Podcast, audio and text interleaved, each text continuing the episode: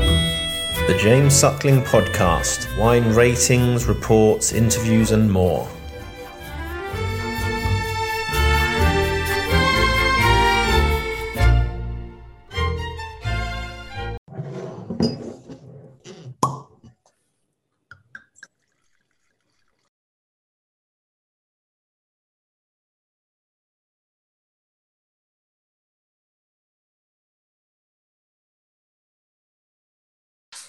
Thomas, great to see you. Great to see you too. It's been a while. Yeah, it has. And, anyways, this is the best we can do for now. But, you know, when I tasted your wine yesterday, I said, I got to talk to Thomas because, um, you know, I tasted it blind. I didn't even know that, that you guys had sent samples and all I saw was that it said Margaux. So I was tasting the wine. I loved the depth of fruit and the balance, the beautiful tannins. And then, you know, I gave a, very high score. And then I pulled the bag off and it was Palmer.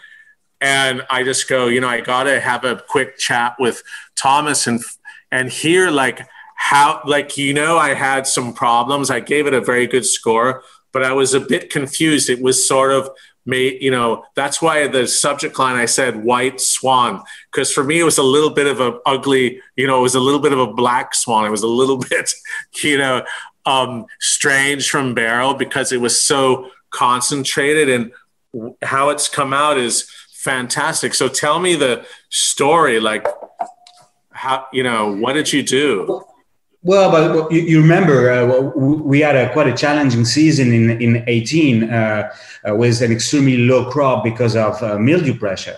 Uh, what we had left was more or less one one bunch per vine. So um, um, great conditions, fantastic conditions in the summer uh, and in in September, plus super low yield made a, a very strange beast.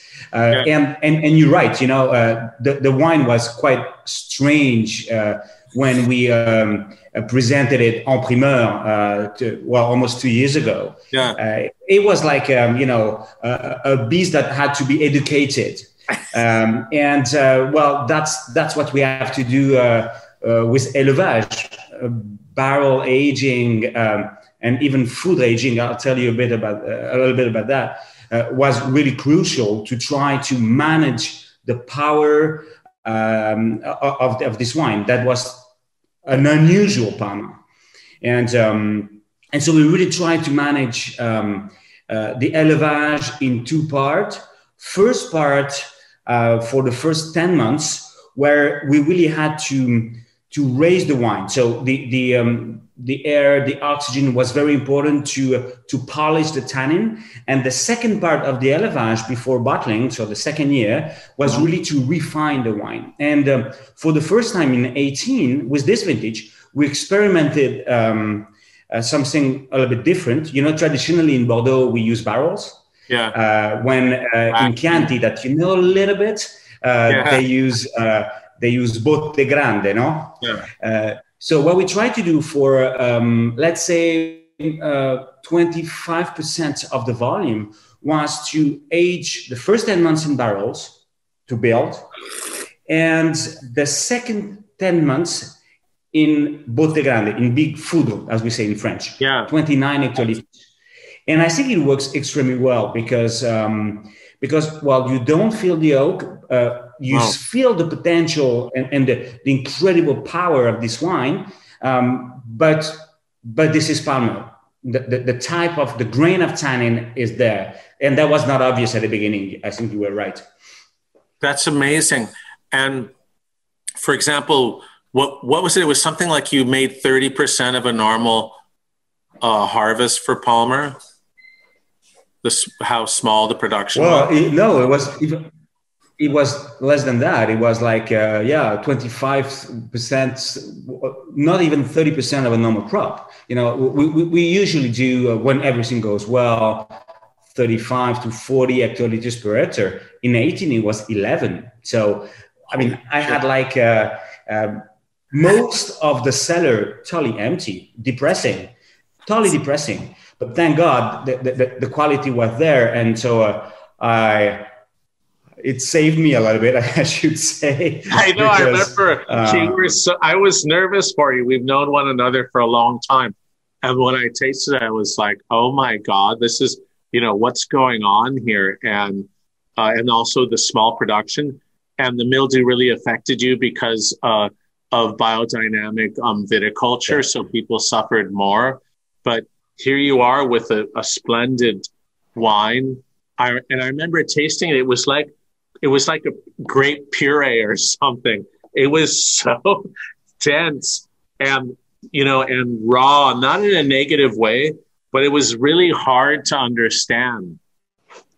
And that's why I was so excited when I just by chance it was in this straight, you know, 20 wines around the table and I tasted it. I was like, whoa, this is fantastic. I honestly, it's, you know, even uh, what, what can, you know, you can teach a dog, an, an old dog new tricks. Like for me, I'd never seen this, you know, something meta, metamorphosized into something like that. And it's just, I don't know, that's a combination of your winemaking prowess, but also the terroir that even under those circumstances, it can make phenomenal wine. What do you think? No, but I think, I mean, first of all, uh, wonderful that you had a chance to taste it blind because, yeah. well, that's really the, the, the best thing to, to feel, uh, to have sensations. And second of all, I mean, it's not by chance that we age wines in Bordeaux uh, we age wines before bottling because I mean it helps. It helps to build a wine. So, well, to grow a vineyard to produce fruit, to uh, vinify, so to, to ferment and to extract, and then to age is part of the full package. The, the last part is what all wine lover will have to do is to keep this bottle of wine carefully in the cellar to understand when is the right time to open it. You know. What do you I, it must be hard to compare uh, the 2018 Palmer to another vintage. Obviously, you weren't making the wines like the one of the legends is 61 or you know 83. This is better than 83. But hmm. is there any? It, it, uh, you're right. It, it's, it's quite difficult to compare it with any other vintages, uh, just because it is totally uncommon.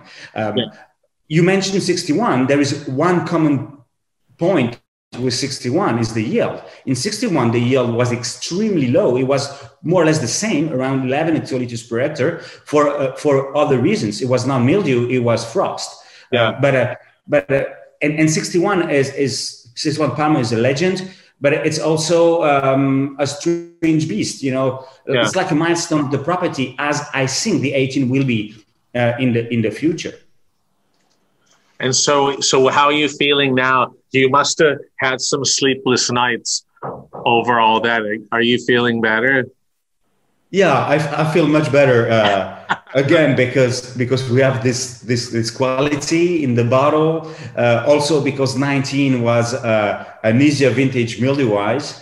Uh, we, we had a, a, great crop, so um, so that was that was fantastic.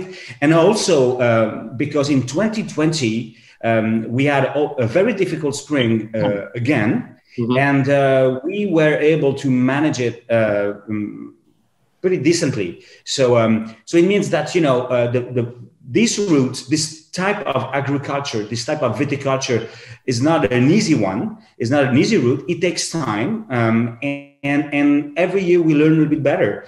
And um, and now I really have the feeling that we are able to handle a difficult situation uh, better than than in the past. So, so yeah. Uh, well, I don't have a lot of air left, but you know that's that's the way it is. okay, Thomas. Look, well, I just wanted to have a quick chat, and uh, we're actually going to post uh, the uh, the rating today with the 400 other wines or um, early uh, tomorrow. But thanks again and I look forward to tasting the 20 en primeur with you uh, in April or uh, May. Looking forward to it too. Okay, thanks. It'll be good again. to see you again. And, Bye, and well done. Okay, mon ami, merci. Bye bye, merci. Ciao. Ciao.